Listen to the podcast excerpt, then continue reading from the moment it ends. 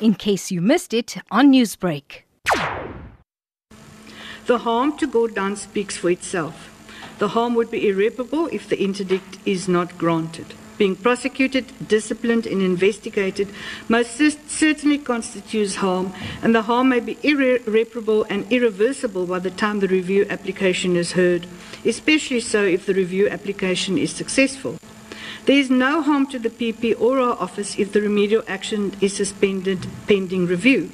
This is not a final order, and if the, if the review is to be unsuccessful, the remedial actions are to commence. This matter constitutes a clear case where judicial interference is warranted. There is no urgency, thus, in awaiting a determination on the review application. There is no harm to the PP in awaiting the outcome of the review decision versus the harm that will befall Gordhan if the interdict is not granted. The balance of convenience thus favours the granting of the interdict no other satisfactory remedy.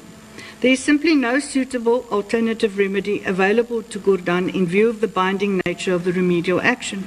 The EFF should not get a privileged status simply because it is acting in the public interest. Equal protection under law requires that the cost award not be dependent on whether the parties are acting in their own interests or in the public interest. Suspension of a remedial order does not threaten the entrenched rights of the PP. The separation of power, powers home on the balance of convenience favours Gordhan.